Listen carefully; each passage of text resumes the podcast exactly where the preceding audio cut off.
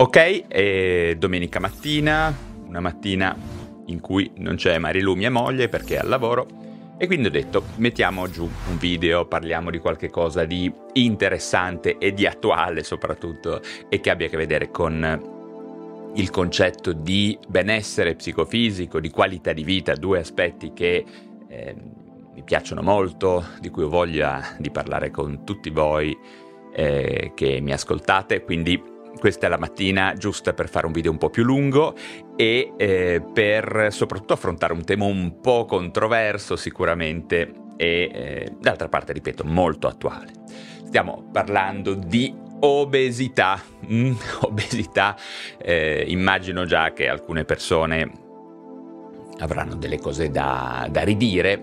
Eh, d'altra parte l'obesità rappresenta una crisi di dimensioni direi apocalittiche per la salute pubblica eh, in tutto il mondo e per ogni sistema sanitario, anche perché ehm, stiamo assistendo ehm, ad una prevalenza di questo problema che continua ad aumentare eh, negli ultimi decenni in tutti i paesi industrializzati addirittura anche quelli in via eh, di sviluppo. E questo è un tema realmente interessante perché eh, paesi in cui fino a qualche decennio fa le persone morivano di fame, eh, adesso stanno iniziando ad essere intaccati dalle dinamiche di marketing delle grandi aziende, delle grandi multinazionali del food. Non faccio i nomi qui, non le nominerò in questo video, in questo contenuto, insomma, dovunque lo stiate ascoltando, che sia YouTube, Instagram, il, spo, su Spotify, lo psiconauta.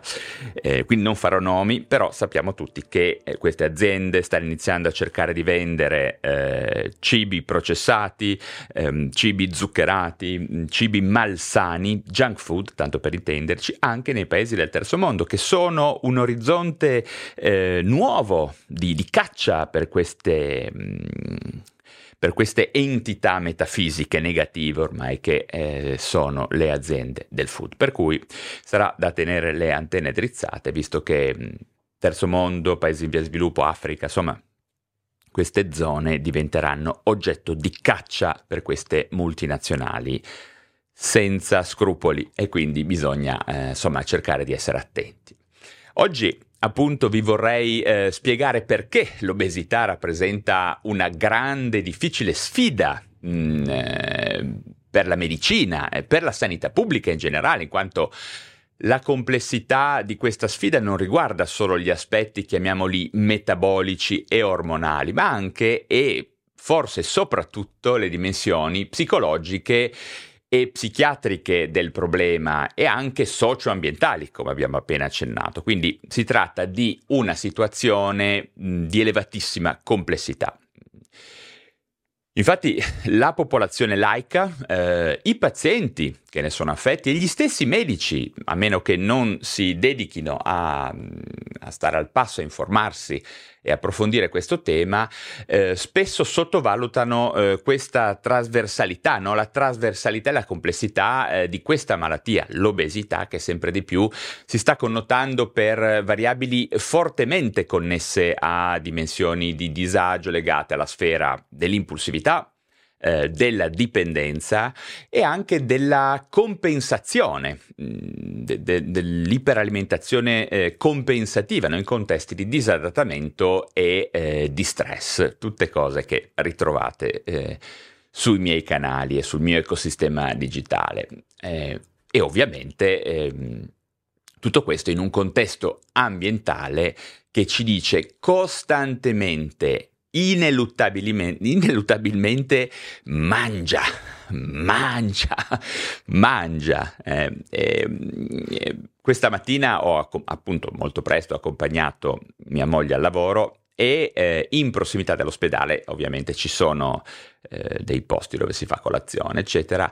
Devo dire che c'è un quantitativo di persone che eh, alla mattina si imbibinano di zuccheri semplici, di farine raffinate, cibi di questo genere, eh, per non parlare di tonnellate, fiumi di caffeina, eccetera, che fa impressione, tutte persone evidentemente in sovrappeso, persone che evidentemente sono a rischio di eh, ammalarsi di patologie croniche maggiormente rispetto alle persone normopeso. E tutto questo in un contesto mh, ambientale, eh, appunto venendo con lo scooter da casa nostra verso l'ospedale, ehm, si puoi notare centinaia, migliaia di pubblicità, eh, migliaia di segnali che ti dicono mangia, mangia, mangia più che puoi, mangia perché ne hai bisogno, mangia perché devi fare colazione, non la colazione. Un, un'invenzione delle multinazionali, ok? N- non c'è nessuna uh, regola razionale che dice che bisogna fare colazione, perlomeno in questo modo. Eh, ripeto, ci sono tanti modi, tanti stili di alimentazione sani, ma di sicuro una colazione che parte con il riempirsi riempirsi realmente di eh, farine raffinate, zuccheri, creme, eh, chili di caffè con lo zucchero dentro, cose di questo genere, eh, questo non è razionale, eh? un, che uno faccia una colazione eh, di un certo tipo, digiuno intermittente, intermittent fasting, qualunque genere di stile alimentare sano, basato sulle evidenze scientifiche, tu deciderai di utilizzare bene.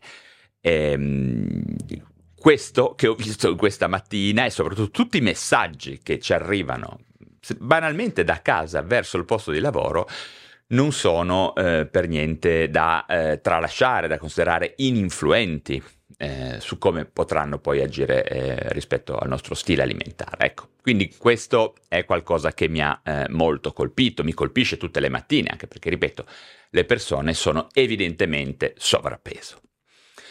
Vabbè, certamente eh, vale la pena, mh, appunto, parlando di sovrappeso, iniziare subito con il sottolineare chiaramente a titoli cubitali che chi eh, possiede un eccesso di massa grassa, eh, documentato da variabili come il peso, banalmente, il BMI, Body Mass Index, l'indice di massa corporea, la misurazione in pendenziometrica, fino ad arrivare al DEXA, eh, chi ha un, un, un sovrappeso eh, documentato, un, un eccesso di grasso, è senza dubbio affetto da una condizione medica patologica che lo renderà più fragile e maggiormente a rischio di patologie molto gravi come diabete, malattie cardiovascolari, i tumori, ma anche eh, molto banalmente difficoltà di deambulazione, eh, impaccio motorio, danni motori e persino alcuni disturbi psichiatrici come la depressione, l'ansia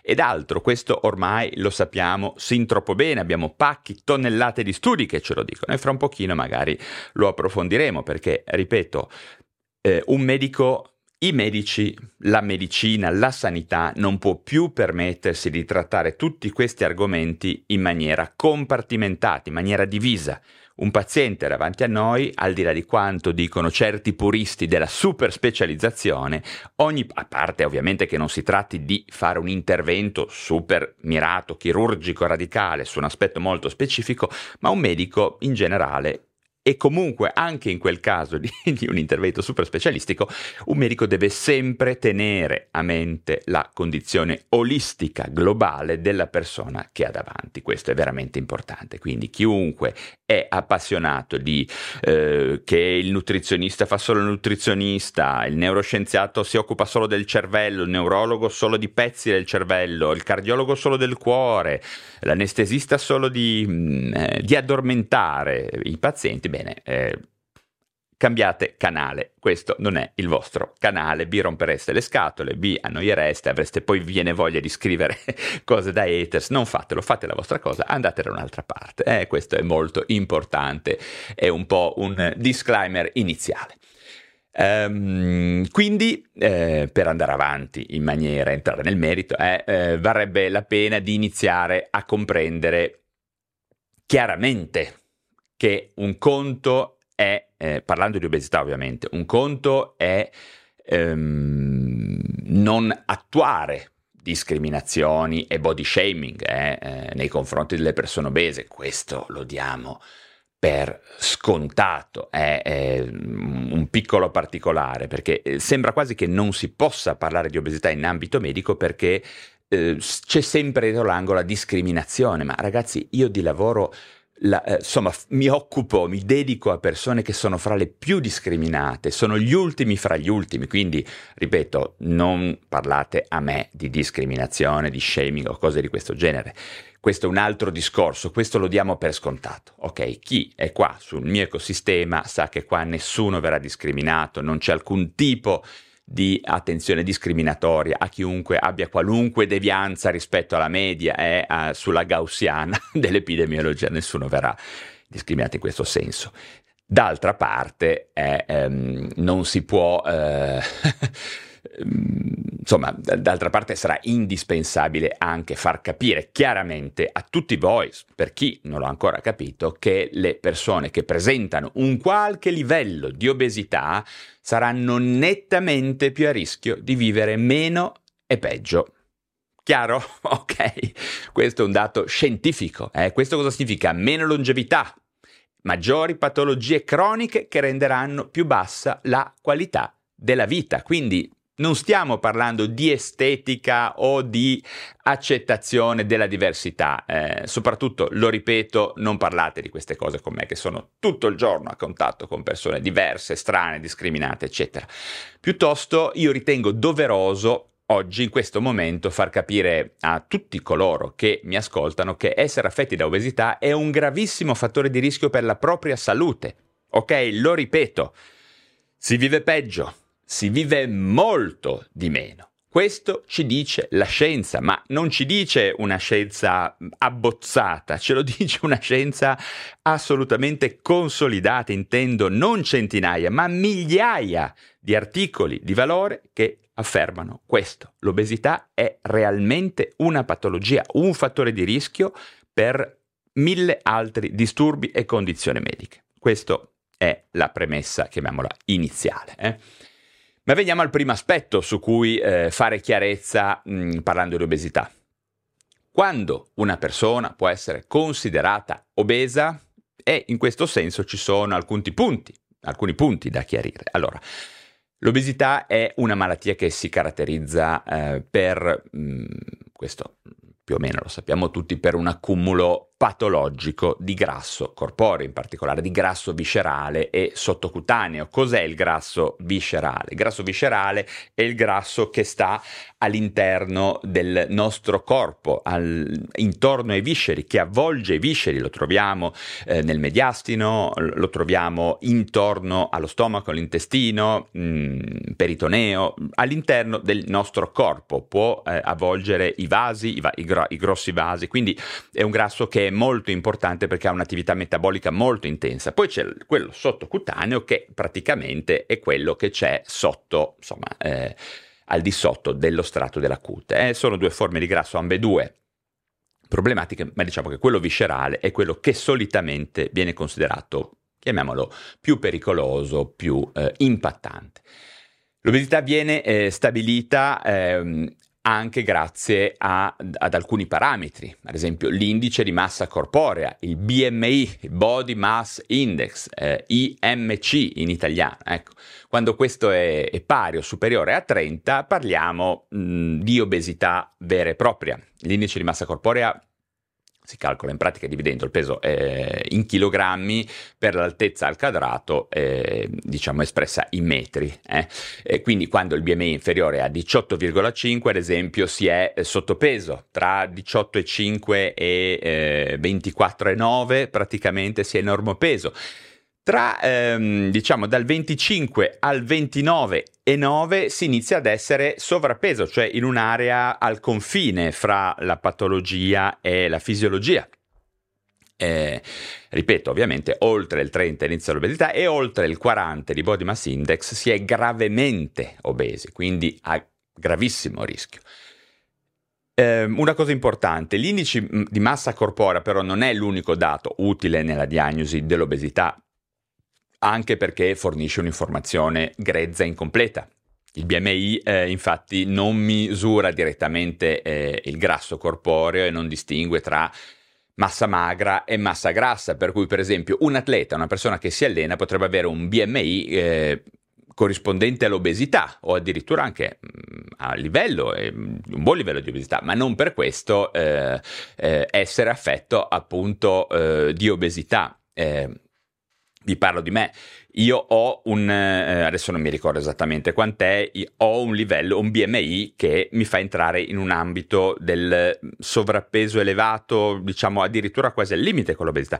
Però io mi alleno molto, ehm, ho una massa, diciamo, muscolare più elevata e, eh, a cui non corrisponde una massa, un grasso viscerale un grasso sottocutaneo elevati, quindi questo è un caso che va valutato eh, di volta in volta. Mm, quello che riguarda me riguarda molte altre persone. Se uno si allena, ovviamente ha la possibilità di mettere eh, a regime alcuni trucchi, alcune caratteristiche del corpo che invece fanno molto bene al nostro metabolismo. Avere un'ottima massa eh, muscolare ehm, magra, questo è veramente un segreto per vivere meglio entro certi limiti, ovviamente, eh, bisogna insomma non, entrare nell'ambito eh, estremo no, del bodybuilding estremo, però se una persona si allena e ha una buona massa magra è probabile che possa avere anche un body mass index un po' più elevato in assenza però di fattori di rischio perché non c'è il grasso viscerale sottocutaneo e questo è importante da analizzare tramite altri, eh, altri strumenti. Eh, e quindi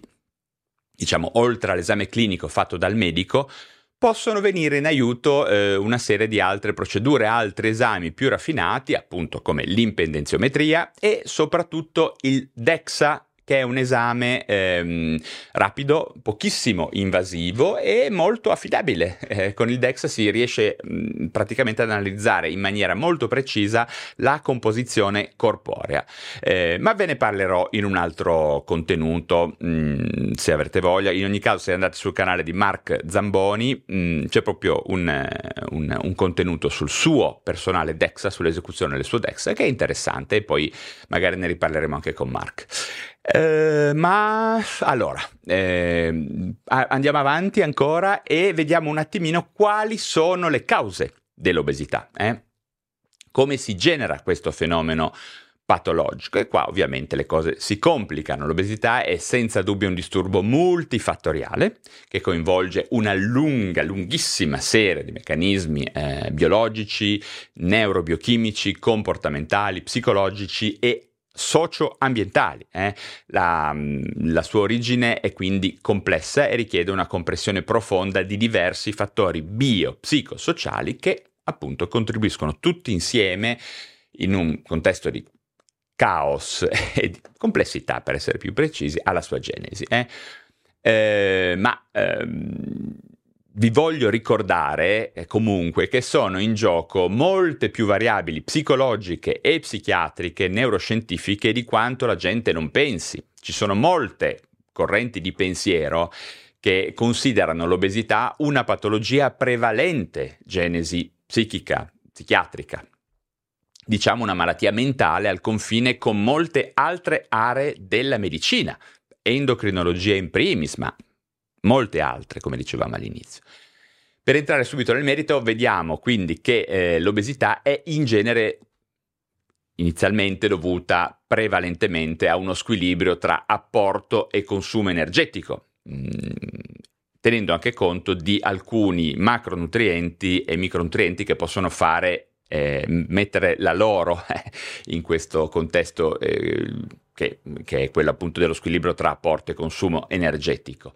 Ehm, questo sbilanciamento tra le calorie assunte e quelle consumate comporta ovviamente un accumulo eh, di grasso in eccesso viscerale e sottocutaneo, come dicevamo prima, che genera poi i problemi. Gioca dunque un ruolo fondamentale lo stile di vita, eh, in particolare la sedentarietà, l'alimentazione, la quantità e la qualità del cibo, la quantità e la qualità del sonno notturno. Ripeto, lo voglio ripetere, questo è molto importante, qualità e quantità del sonno notturno, eh, ma questo poi ci arriviamo fra un pochino e bisogna andare un po' con ordine. Allora, vediamo insieme adesso mh, le eh, principali cause dell'obesità, so, mh, diciamo scorporando un po' tutti questi temi, in maniera rapida ovviamente, non, non potremmo fare niente di troppo complesso in questo contesto perché poi mi fondo e non riesco ad arrivare alla fine del video, comunque cercando di sottolineare gli aspetti ormonali, metabolici, psichiatrici, sociali e ambientali, che sono tutti questi che assieme creano il problema. Eh?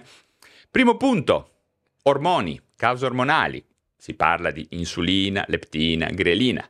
L'insulina sappiamo che è un ormone secreto dal pancreas e svolge un ruolo chiave nella regolazione ehm, del metabolismo eh, dei glucidi. Un'eccessiva produzione di insulina può favorire l'accumulo di grasso, specialmente nella zona addominale, e questo eccessivo stimolo ha quasi sempre un'origine esogena. Eh? Cosa significa? Che l'insulina fa il suo lavoro, ma stiamo parlando di un eccesso di zuccheri semplici e di farine raffinate come trigger di questo squilibrio insulinico.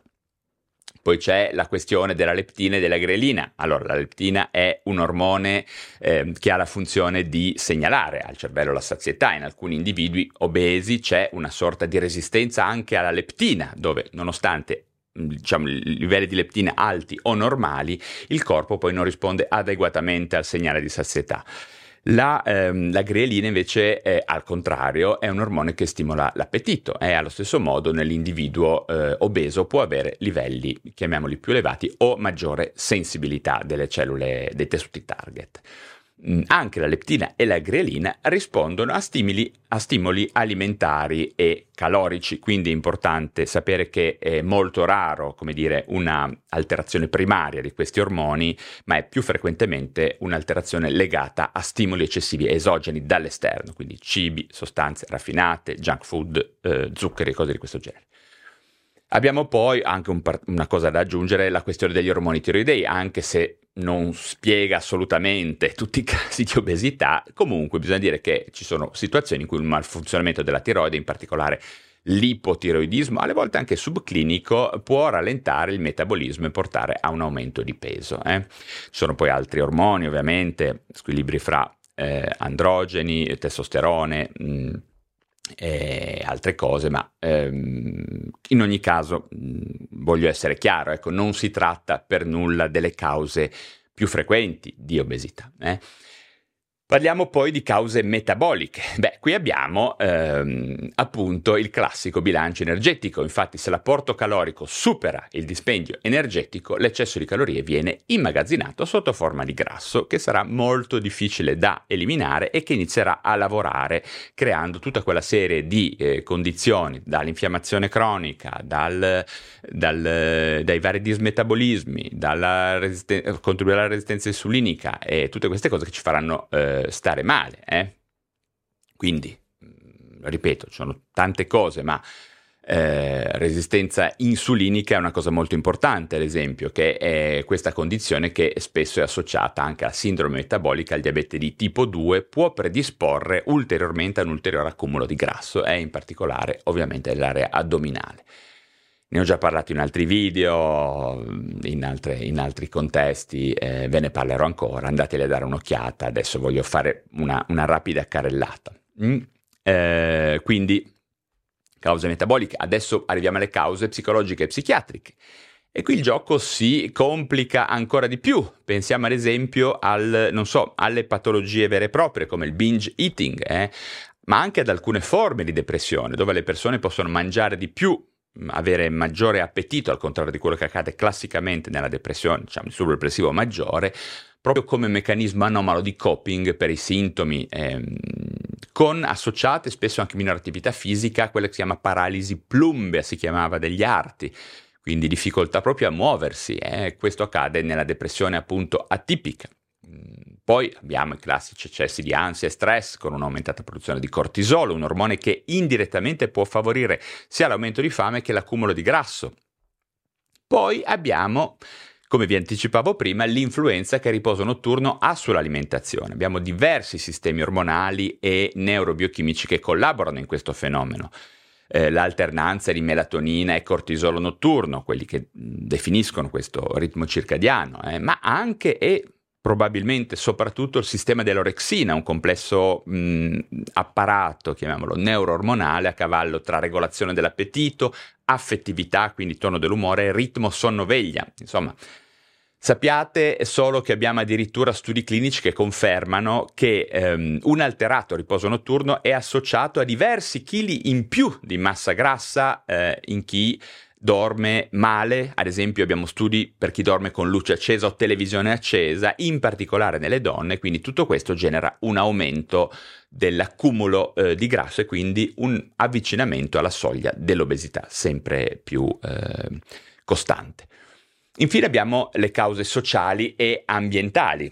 In particolare vi ricordo il concetto mh, mm, poco diffuso ovviamente di ambiente obesogenico. Eh, infatti viviamo tutti eh, in un contesto che promuove attivamente l'assunzione lo dicevamo poco fa, di cibo ipercalorico e, ehm, e, e, limita le opportunità di attività fisica, alle volte le fa diventare eh, anche quelle solo questione di marketing, no? spinge alla classica attività fisica compulsiva nei giorni prima della prova costume, ma difficilmente vi dicono mettetevi un paio di scarpe e andate a correre, ok? Oppure mettete, trovatevi una gabbia dove ci, ci si allena, in tutte le città ce n'è una, fate push up, pulley, eh, trazione alla sbarra, addominali, addominali, insomma, cose che costano zero. Eh.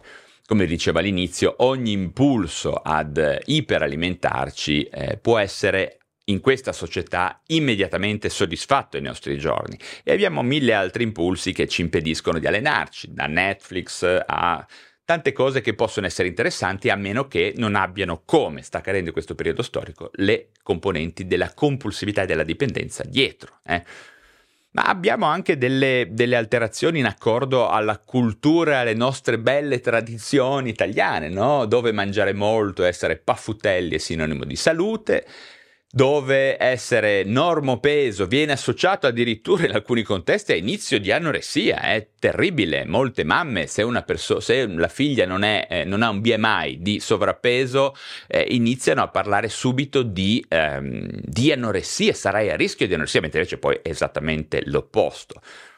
Questo in realtà è un punto importante, quello, del, quello dell'anoressia, perché mh, mm, c'è grandissima confusione. Io dico spesso di mangiare meno, come consiglio, semplice consiglio banale, mangiate di meno. Molti commenti, tu inneschi pensieri anoressici, ma neanche per idea, se dite questo non avete la minima idea di cosa sia l'anoressia, non avete la minima idea non avete la minima idea. L'anoressia è qualcosa che nasce intanto da una uh, dismorfofobia, quindi un'immagine corporea profondamente alterata, nasce da traumi familiari, nasce da sviluppi caratterizzati da microtraumi, stress cronico, nasce dallo stridente, da, da, da, dallo stridente messaggio di sì magro invece mangia tanto che viene spesso dato in questa società, ok?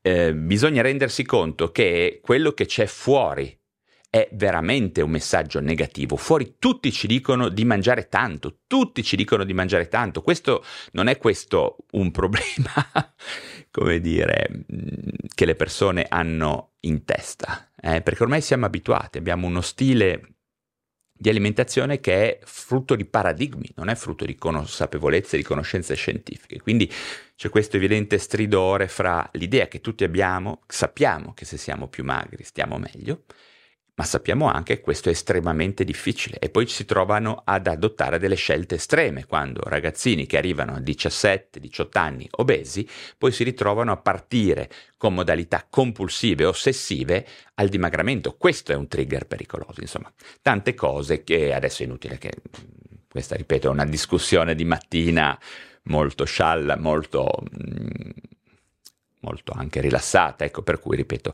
questo sarebbe tutto un altro problema, quindi se vi consiglio di mangiare meno, ragazzi, è perché in questo momento il mondo mangia tantissimo e non c'entra niente, niente con l'anoressia mentale come disturbo. Eh? Ricordiamocelo perché sennò iniziamo veramente a strumentalizzare qualunque messaggio, anche eh, diciamo scientifico positivo. Eh? Lo ripeto, l'obesità è un fattore di rischio per la salute mentale e l'obesità a essere un fattore di rischio inequivocabile per la salute mentale. Eh. E, infatti l'obesità è un fattore di rischio causale banalmente per un elevato rischio di depressione. A proposito vi segnalo una meta-analisi recente che ha valutato i potenziali effetti dell'aumento dei tassi di obesità sulla prevalenza della depressione nella popolazione hanno scoperto, guarda un pochino, che l'obesità è un fattore di rischio causale per la depressione, aumentando la probabilità di manifestare la depressione del 33%, quindi è proprio il contrario. Ok? Mediamente non essere magri o essere normopeso, è essere obesi che rende più a rischio di disturbi mentali. Eh, hanno anche stimato, eh, sempre in questo, questa meta-analisi molto bella, che magari poi vi indico da qualche parte, che il 15-20% della popolazione soffre di un disagio psicologico almeno moderato connesso in qualche modo al sovrappeso. Adesso vi metterò qua sotto l'indicazione di, questa, di, di questo studio. Eh, insomma, ripeto, ci sarebbero tantissime cose da dire, ma in conclusione l'obesità eh, tiriamo un po' le fila, è il risultato di una complessissima interazione tra genetica, ormoni, metabolismo, psicologia e ambiente, ma soprattutto psicologia e ambiente. Perlomeno gra- il grande impatto, la grande pandemia di obesità che a cui stiamo adesso è frutto di psicologia e ambiente. La sua prevenzione, la prevenzione dell'obesità e eh, il suo trattamento richiedono un approccio sempre multidisciplinare che tenga conto di tutti questi fattori, che li analizzi bene in maniera consapevole e eh, quindi mm, non, non, affidatevi a gente che non sa una mazza, andate dai medici, andate dai medici. Se il vostro medico non si intende, ripeto, come sempre, se il vostro medico non si intende di questa questione, può essere strano, ma non, credo che mediamente quasi tutti se ne intendano, comunque cambiate medico, se non siete soddisfatti cambiate medico, andate da persone che sappiano questo genere di questioni, che se ne intendano.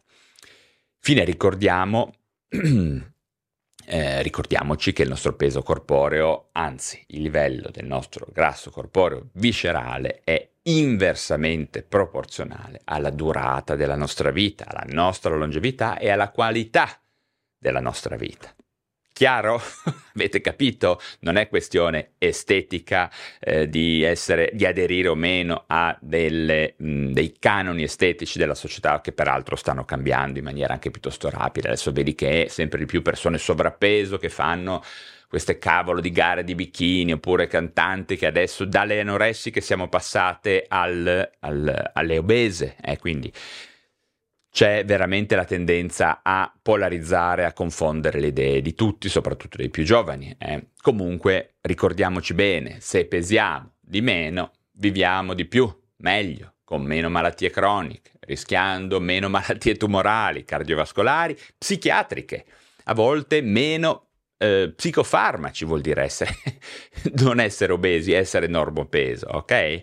E allora restate magri, eh? fate attività fisica anche, certamente, ma questo ne parleremo presto, ok? Insomma, ehm, questo è un altro dei temi di cui parlo spesso, la gente mi chiede, ma come mai uno psichiatra parla di attività fisica? Ma che cazzo c'entra l'attività fisica con la psichiatria? C'entra tantissimo, c'entra tantissimo.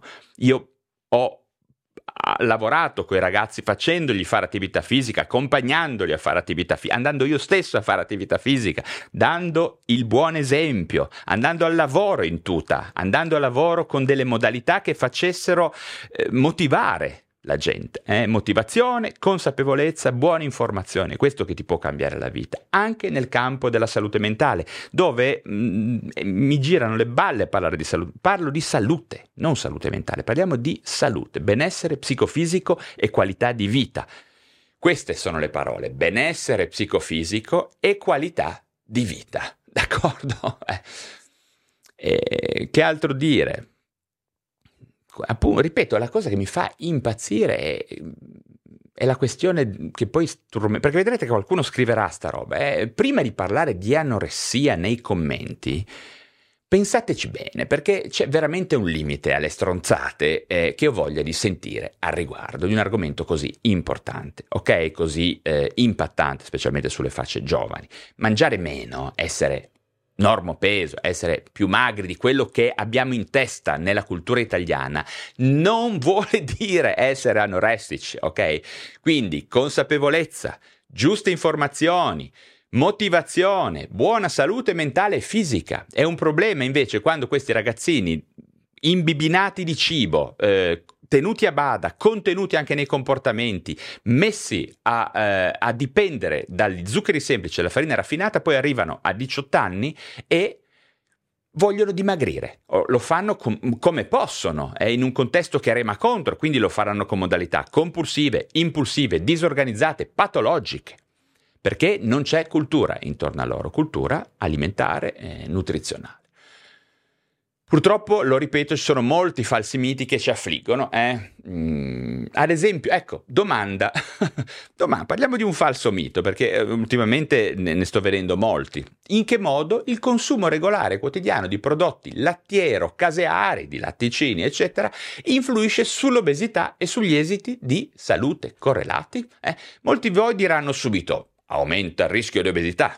No, zero. Al contrario, se tollerate ovviamente questo genere di alimenti, sappiate che abbiamo degli studi che ci dicono che il consumo di latticini riduce il rischio di sovrappeso, obesità, ipertensione diabete di tipo 2.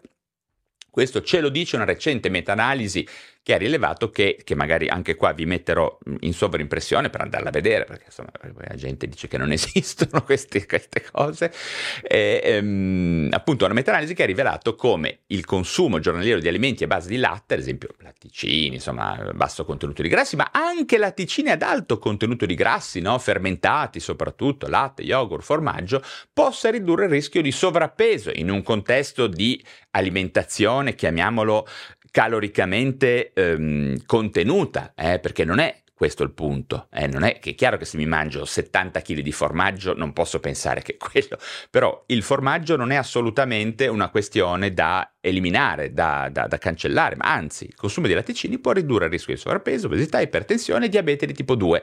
Ovviamente fatelo sotto controllo medico, lo studio ve l'ho indicato, ve lo indico adesso e andate anche a dare un'occhiata. Eh. Va bene, per adesso mi fermo qui, eh, ci sarebbero molto da parlare no? in questo contesto di diete low carb, di chetogenica, di uova.